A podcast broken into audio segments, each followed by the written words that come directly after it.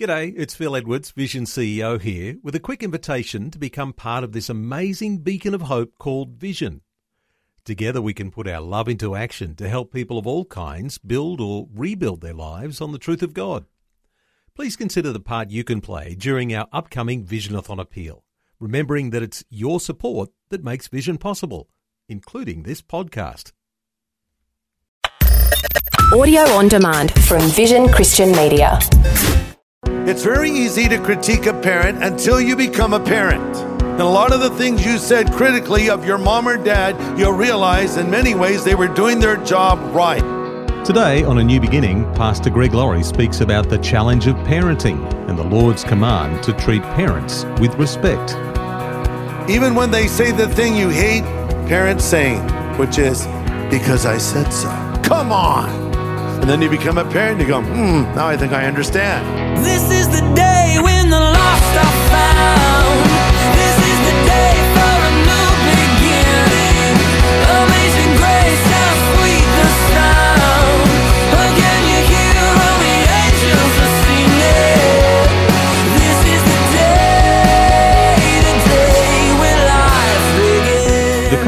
definition of a family is quite broad and all encompassing. It's proudly inclusive. But when we get creative with what family is, we get creative with how a family works. And if we get too creative, maybe it's time to consult the Creator. Today, on A New Beginning, Pastor Greg Laurie gets us back to bedrock truth as laid out in God's timeless Word. We'll go back to the Ten Commandments and discuss how to honour God's design for how homes can function best. This is the day, the day when life begins. Heard about a police officer that pulled a guy over uh, who the guy had two uh, penguins in the back seat of his car. And the officer said, Sir, uh, what are you doing?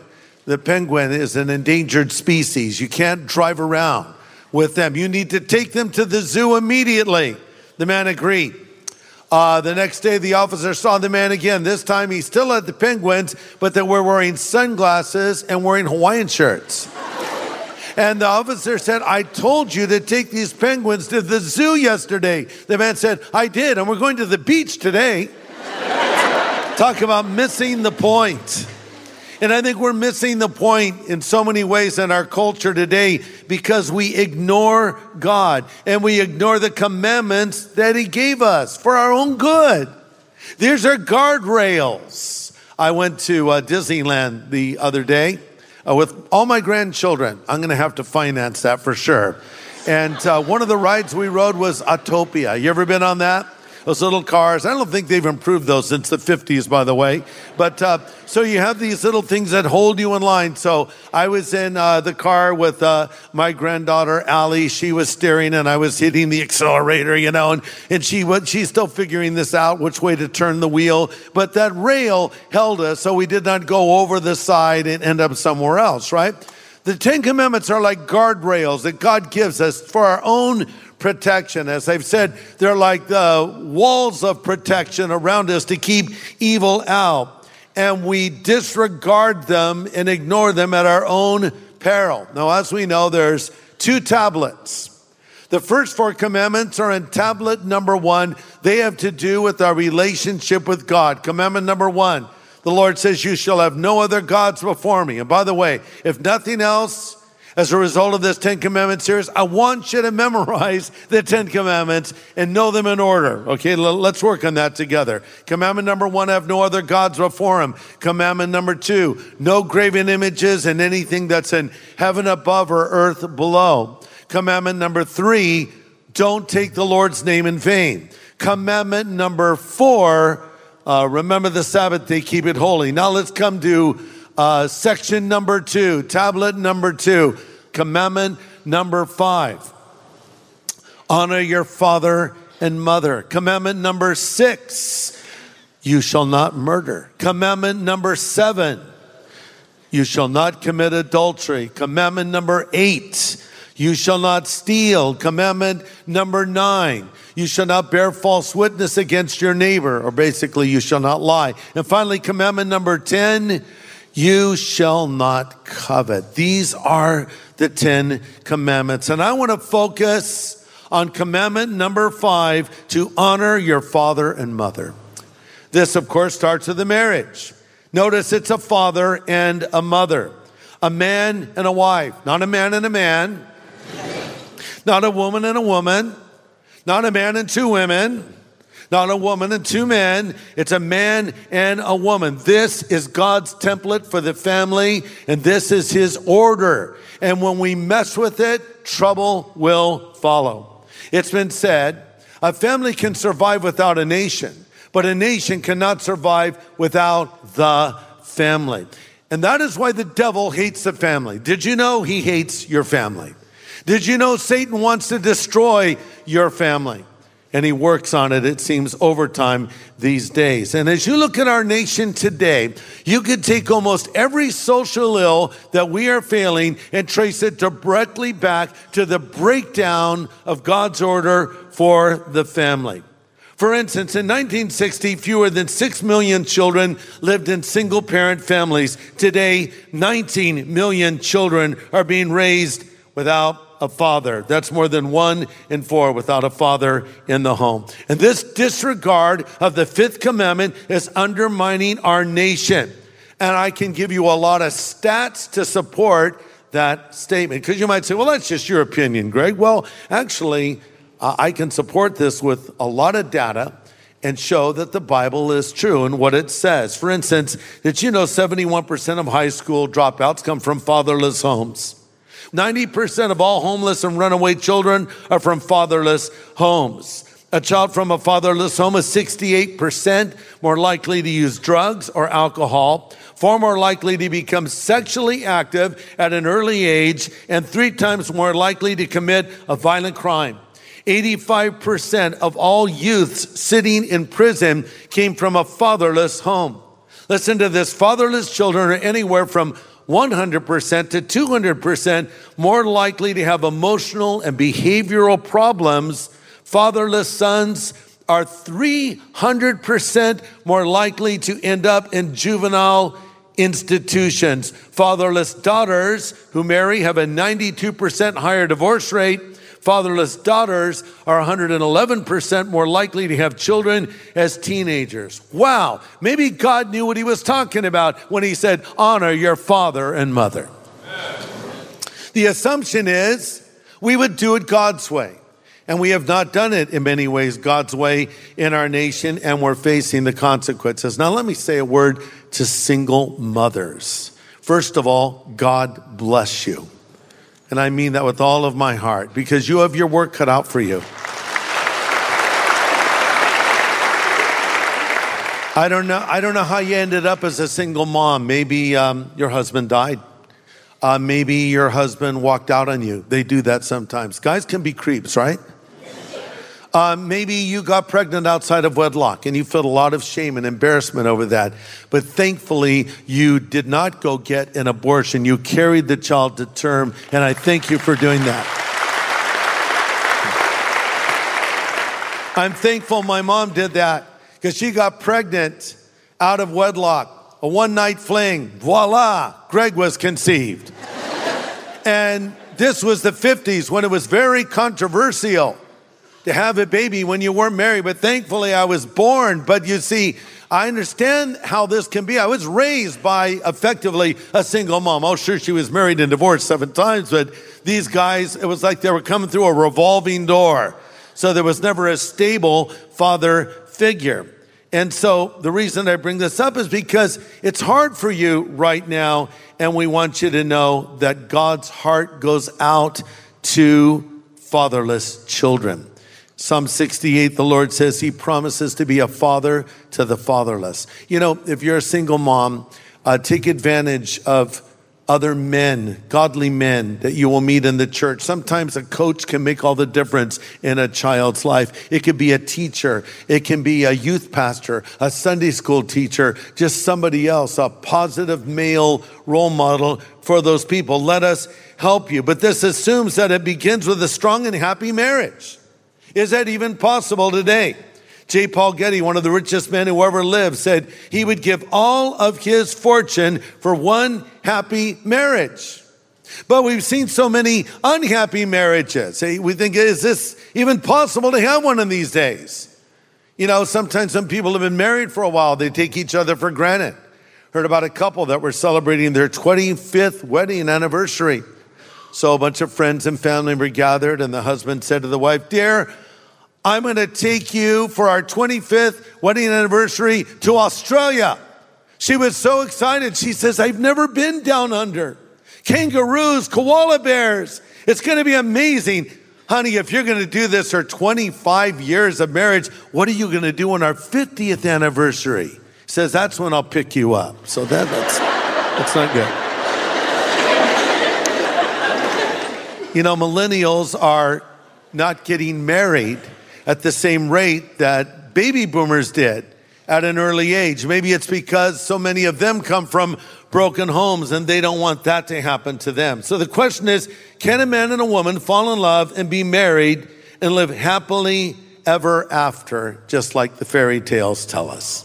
To discourage you, but the answer is no. You will not live happily ever after, but you can live happily even after if you do it God's way. You see, you can. You might say, well, Greg, what qualifies you to talk to us about marriage? I've been married for 46 years. Mic drop. Okay, now that that sounds like I'm bragging. I married a wonderful woman, and uh, it's God's blessing on us and just doing what His Word says. But uh, I had the statistical card stacked against me with my mom married and divorced so many times, but I don't care what hand you've been dealt in life and what your parents did or what your grandparents did.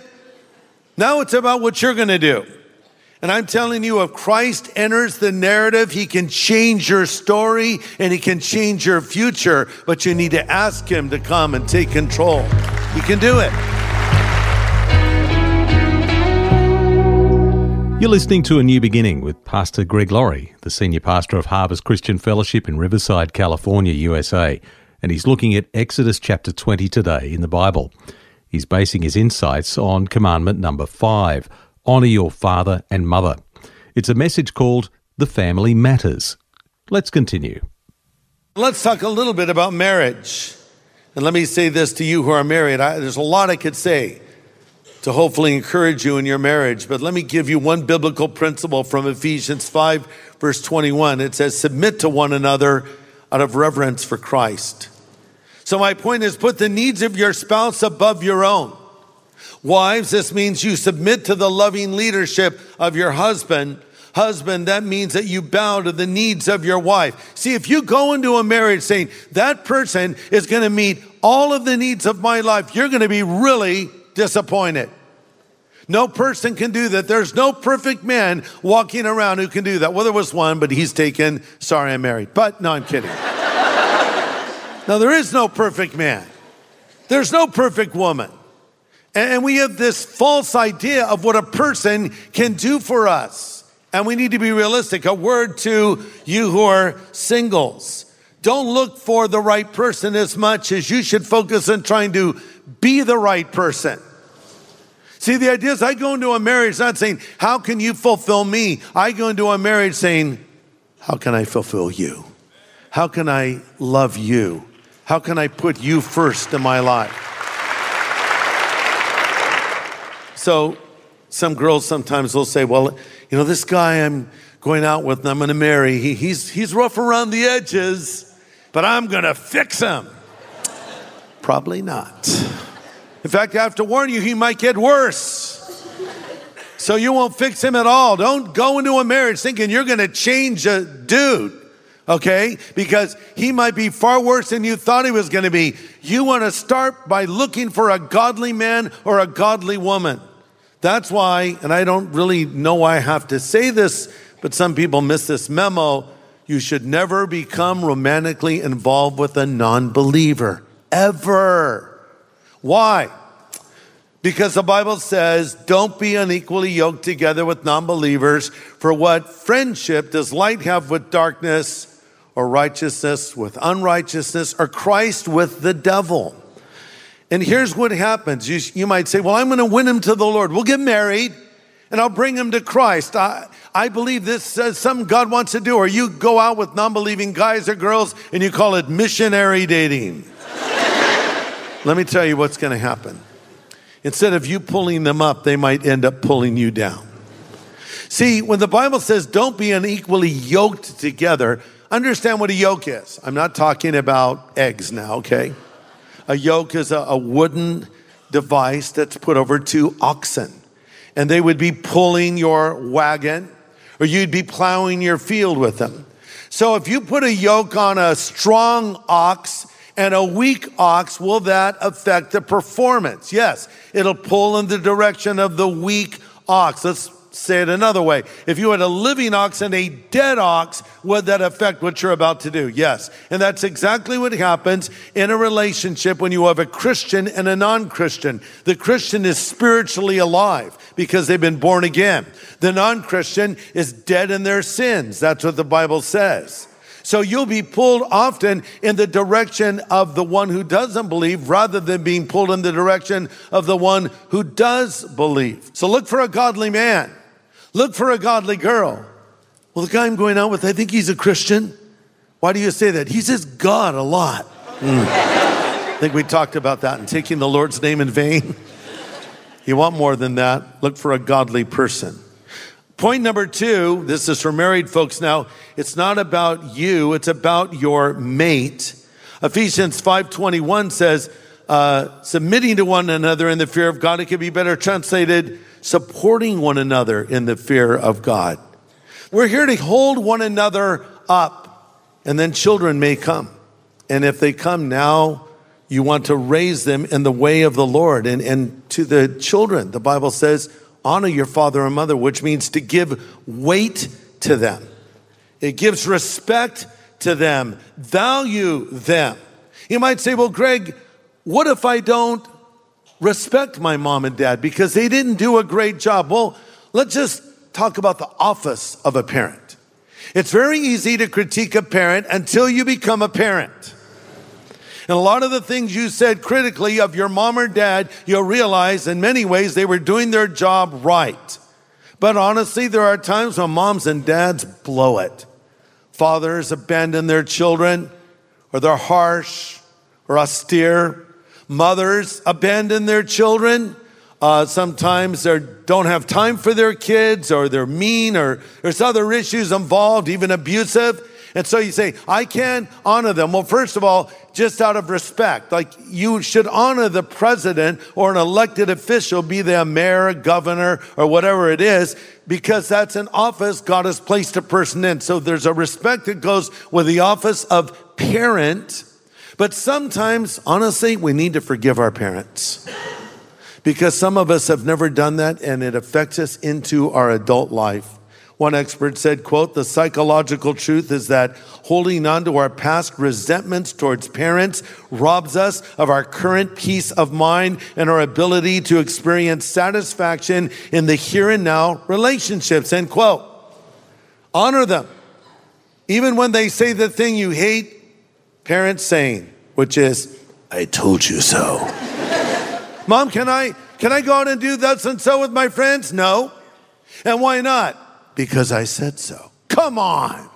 No, you can't go because I said so. Oh, I want to go. Everybody's doing it. And they'll say, You'll understand one day, right?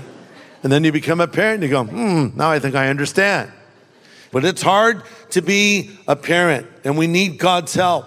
Our kids to us are a gift from the Lord. Actually, in Psalm 127, verse 3, it says, Children are a heritage from the Lord a reward from Him.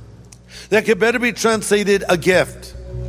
Listen, our kids are not ours to mold, but to unfold.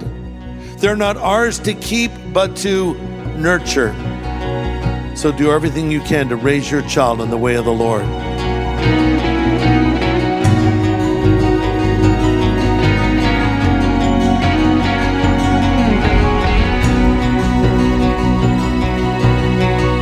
Pastor Greg Laurie on A New Beginning with practical insights today on issues surrounding the Christian family.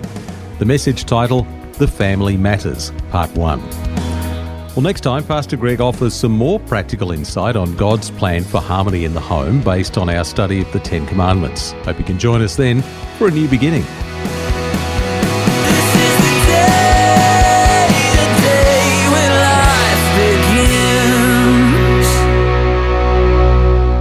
Copy of today's full message, get in touch with Vision Christian Store. It was called The Family Matters. Just go to visionstore.org.au or call 1 800 00 50 11. Station sponsor. Thanks for taking time to listen to this audio on demand from Vision Christian Media. To find out more about us, go to vision.org.au.